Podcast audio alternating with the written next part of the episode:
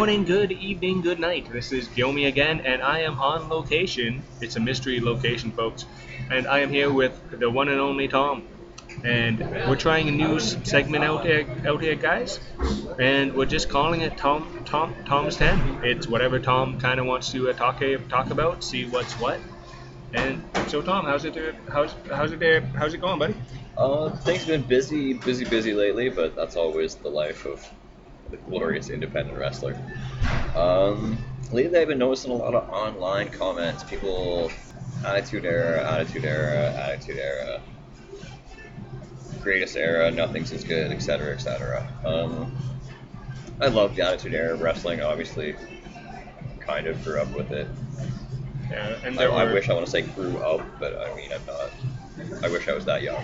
but I, it was definitely part of my formative years of watching wrestling. Um, I love the Attitude Era, but it was everybody acts like it was this flawless, untouchable era, and so not to you know throw shade on the Attitude Era, but I just want to go over some stuff that maybe we all wanted to mentally block out and uh, remind everyone that it wasn't the perfect era of indescribable wrestling flawlessness that everyone remembers or chooses to read about on WWE.com and Yeah, the network. because who actually uh, goes back and rewatches a full full Monday Night Raw from the Attitude Era? You watch matches, you watch spots.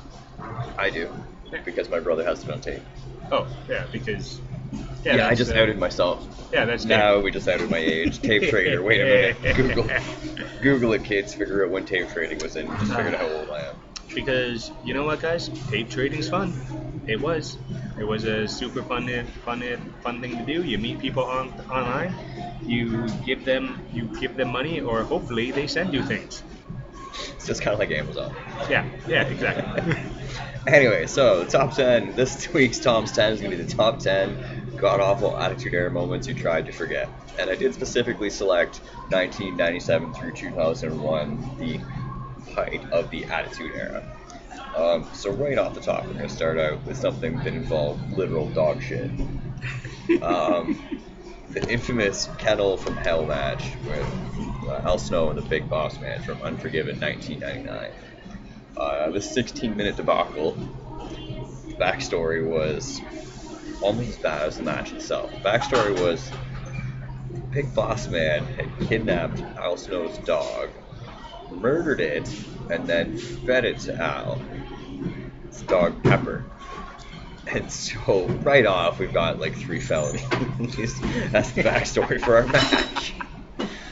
Uh, fabulous, fabulous. So, rather than you know have Boss Man arrested or whatever, Al clearly needs to avenge this dog in the most ludicrous fashion you can imagine. Kennel from Hell was the traditional old blue cage from the 80s style wrestling, surrounded also by the Hell in Cell cage.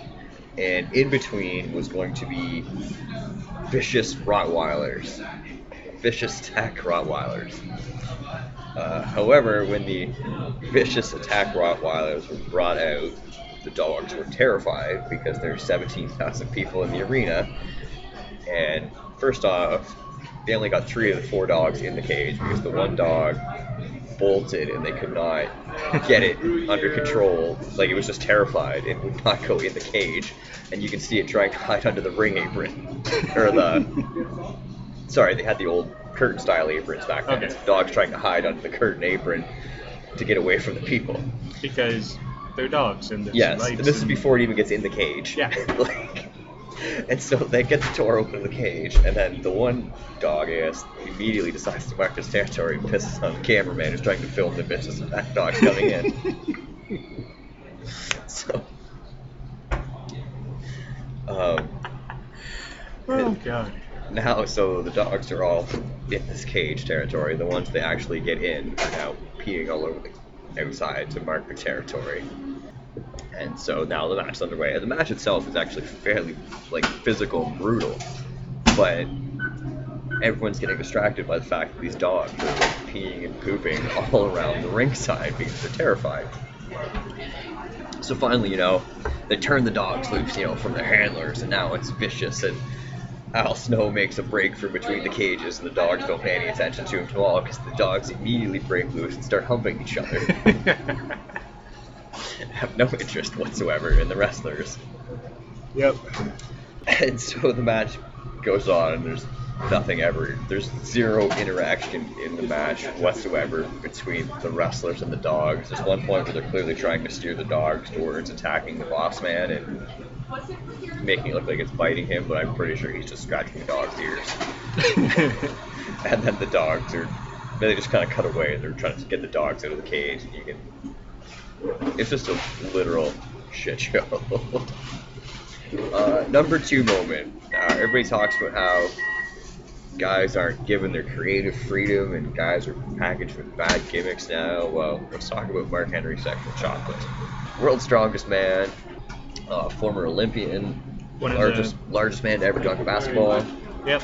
One of the one of the pretty much baddest men on the planet. Story sorry to steal Mike Mike uh, Tyson's line, but he is. Yes, um, and legitimately had won the world's strongest man competition in 1997. Uh, comes in and he is sexual chocolate. Uh, he is wearing bright gold.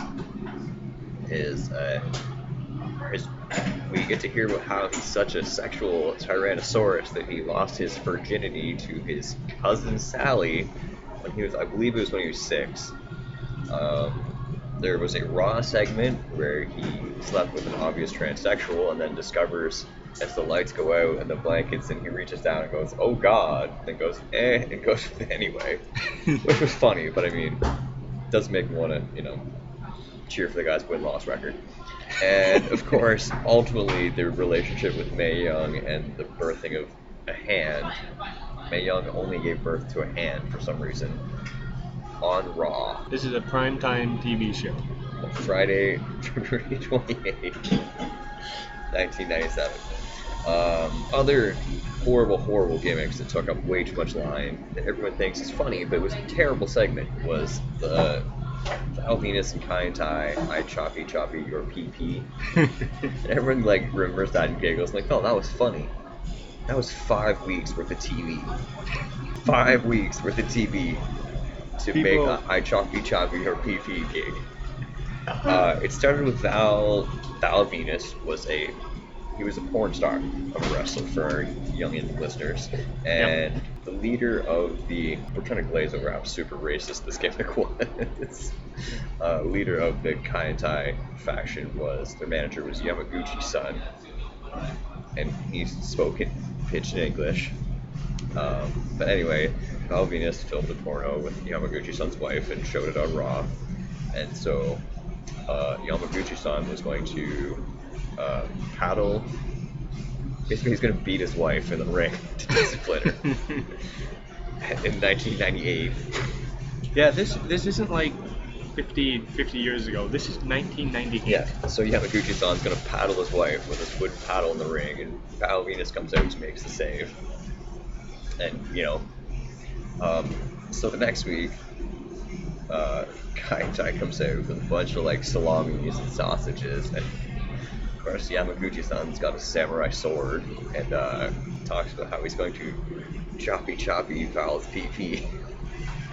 and so next week is a tag team match, and uh, Takuma was teamed up with Val Venis.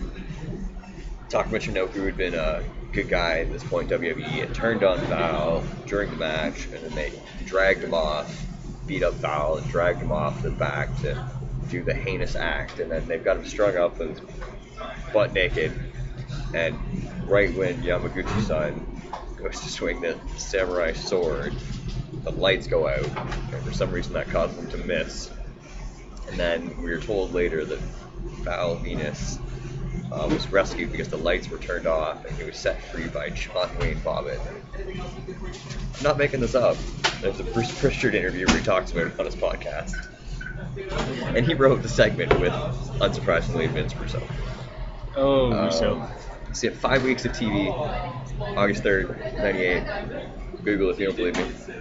Uh, number four, that was an idea that started out hot and then just fell flat. Uh, uh, Stone Cold Austin suffered an injury, He was run over by a car at SummerSlam uh, 99. So we had months of speculation over who ran over Stone Cold Steve. And then it built up. Ultimately, we found out Survivor Series 1999. Rikishi Fatu had I did it for The Rock in the most unimpressive moment in the Attitude Era history because uh, Rikishi is a cousin of The Rock, both Samoan from the Anoa'i family, Which they never brought up. ever- which had previously ever never been mentioned at all. Um, and that Rikishi is in fact, I don't think it was even really brought up much in the mat in the story that they were in fact, uh, I think they're like second or third cousins, Yeah. um, going back to their great grandfather, High Chief. Yeah. But also every wrestling Samoan is is kind of kind of kind of related except for Joe, Yes, it seems that way sometimes. who actually uses the name Samoa Joe. It, it's just that there's like 50 Anoais running around, is what it is. yeah, the family's huge. Yeah. Um, but anyway, so yeah, uh, Rikishi proceeds to become a bad guy, but really doesn't do anything different, and just becomes the rum shaking assassin. Yeah, so Yeah. uh, that one as well as everyone thinks it does. Um, number five, in terms of other build-ups that they completely wasted, uh, Kane, the Monster Kane made his debut at Bad Blood 1997 cage match, or Hell in Cell, sorry. Shawn Michaels, Undertaker, uh, didn't talk for almost two years. Kane had his voice damaged in the fire as a child, and couldn't talk. So for years it was built up that he couldn't talk into his voice box, and it was the mystery of what Kane's voice would sound like. And finally, during a team up with D with DX, uh, that particular version of DX was X Pac and Road Dogg at that point. And Kane's first words were "suck it." I completely forgot about the Kane voice box deal. I wish we could just have a visual how Justin's head literally just dropped. He remembered that. So that was Ugh. yeah. So it's between August 97, between 1997 his debut and August 9th, 99 on Raw. And Kane is probably one of the smartest men in the WWE ever. He's mayor of a city. He is the man with the most matches on WWE television ever. And he has a voice box. Yeah. Alright. Yes. Um, number six, it's pretty straightforward why this was a god awful idea. Um, Pat Patterson versus Gerald Brisco in an evening gown match from King of the Ring 2000. Yep. two 60 year old dudes, legends of the business, and they're going to have an evening gown match. The King of the Ring. Enough said. Um, It was not a good match. number seven, this was one that everybody forgets. Um, but it sucked. What is it? Um, it was. Everyone loved Undertaker's rebirth, coming back with the ministry. Yep. But that kicked off uh, Raw's War, January 11th, 1999. The acolytes, Faarooq and Mideon, had kidnapped uh, preliminary wrestler Dennis Knight, and Undertaker came out and they proceeded to sacrifice him to the dark side live on Raw, which consisted of Undertaker. There'd been ominous signs Undertaker was returning, was much darker. So Undertaker finally, after like literally 11 minutes of like long-winded talk, some of which was just in like speaking in tongues or like Latin. The Klaatu Semina da da no one cares, who da. um, so Undertaker comes out, cuts his wrist, Yep. Bleeds into a cup and has Mideon drink it, then makes a four minute speech all in tongues, Latin, which Mideon then drinks and then is reborn as Mideon, the dark disciple. Isn't that the same guy who ran around the arena naked? Yes, it is. Okay. Poor Dennis Knight. Hold on. He's a good Um, wrestler. So overall, this was like probably 18, 20 minute segment on Raw. Yeah. Uh, all right. So number eight. Um, I'm gonna talk about another games, but the Pretty Mean Sisters. Once again, completely wasting talent. Um, okay, two of them were wasting their talent. Uh, but Terri Runnels, Miss Jackie Moore, uh, Ryan Shamrock, and Shawn Stasiak, who would be known as Meat. Yep. Uh, so the Pretty Mean scissors. That's right. Their gimmick is PMS. Came out with shirts that said PMS. Uh, their Titantron included PMS.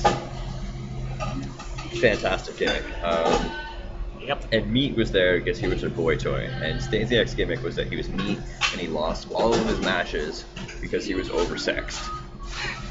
Which is funny, except when you think maybe that happened once or twice, but this was like his whole run. like, um, and also keep in mind, Shawn Stasiak isn't like some nobody job guy. He is a second generation son of Stan Stasiak, who was the World Worldwide Wrestling Federation champion back in 1973 and a member of the WWE Hall of Fame. Beat Pedro Morales uh, back in 73. Uh, he's former two-time Big Ten second place champion, second place winner. Series. Pretty damn. Sorry, you're only Yeah. the second best wrestler in the country twice. Yep. Uh, and he actually grew up in uh, Toronto and was the OFSA, Ontario Federation of Secondary School Association High School champion wrestler. Uh, and so he got to, yeah, fantastic amateur record, uh, second generation lineage greatness, and he gets to come in as the guy who loses because he had too much sex. The What do you think? Was that a McMahon thing or a Russo thing? I don't think anybody wants to admit to it in hindsight. Um, number nine. You, there's a bit of a theme in the last few here. Uh, we're gonna talk about the oddities. Oh man, that was one of those fun. We're gonna everybody talks about how bad the PG pitch to kids stuff is now. Oddities was one of the first. We're gonna pitch to kids, and was a terrible collection of people who should not have been together. Um, but they were the oddities. They were like a freak show kind of gimmick. Uh, debuted in May '97. It was the Jackyl was the manager. It was uh, Don Callis Cyrus, uh, Kurrgan, Giant Silva, uh, Golga, who was Earthquake wearing a mask. yeah. Uh, With the lump that moved. yes, the hump. Yep. Uh, ICP, um, Violent J, and Shaggy Two Dope. Which they actually just put out a their 15th album. Great rappers. Um, they're actually like good hardcore wrestlers, but in terms of being a PG family draw, I don't know what anybody. I don't know if they had any, if they've ever met them at all. But No, I don't think they had any idea what they did. I think they were just, hey, they're on WCW as uh, clowns. yeah. So Um, they hired them. Luna uh, George the Animal Steele, and uh, Oh yeah, George was in that. yes, very briefly prior to his retirement. And Yep. not to be rude to anybody, but both Kurrgan and Giant Silva suffered from very advanced acromegalia, so Yep. they were incredibly limited physically. Uh, Earthquake was wearing a Hulk costume and was pushing 50 at this point. Yep. George Animal Steele was well into his 50s at this point. ICP hated being there. Yes. Uh, so it did not go well. Uh, it was named Wrestling Observer Magazine's Worst Stable of the Year of 1998. And I'm not Worst one stable to, of ever. yeah, I'm not one to give Dave Meltzer big credit. That's one of the few things we agree on. um, and they disbanded in '99 when most of them left the company. Yeah. Um, and the final top, you know, top ten terrible thing is just uh, Attitude Era had just garbage stables in general.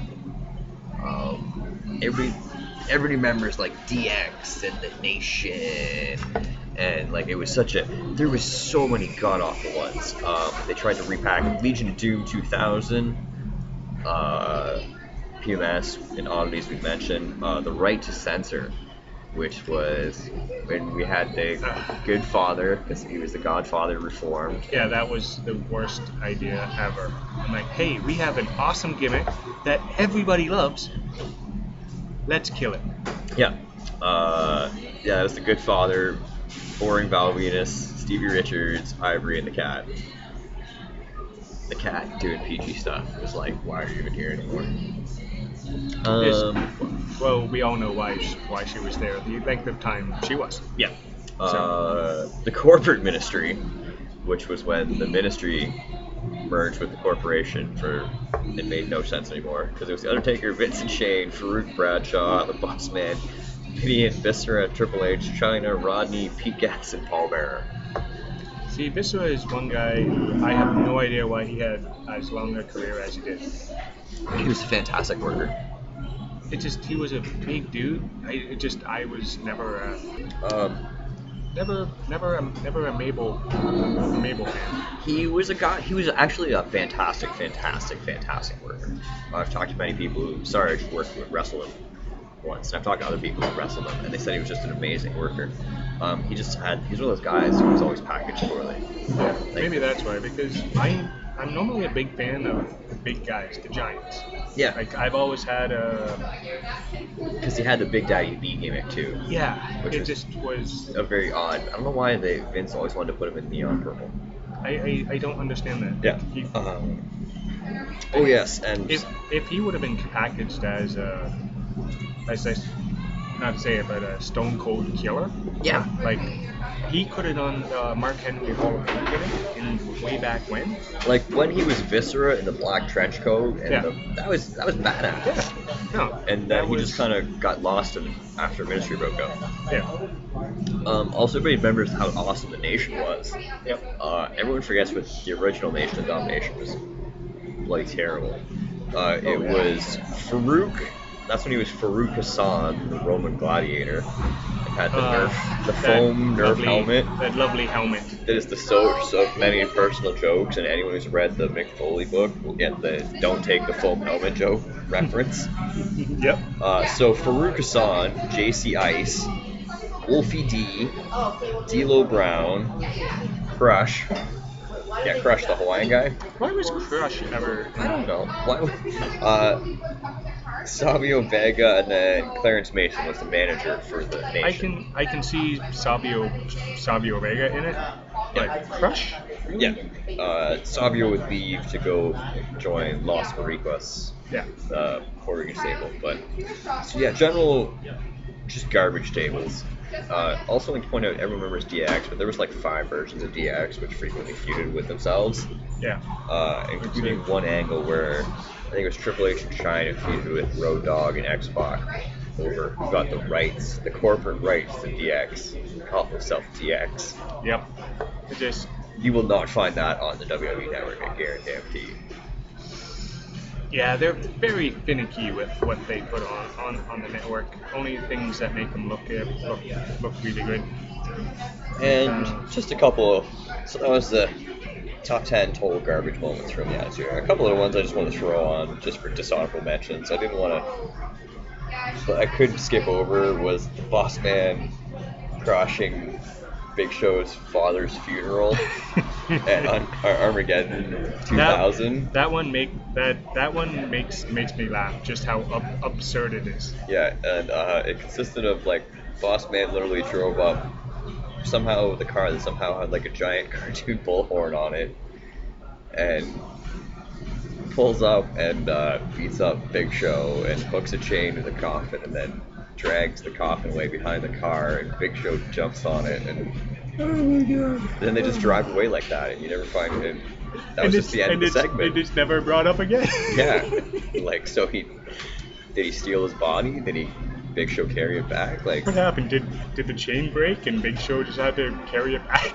once again, this is one of those boss man committing felonies to start off the story.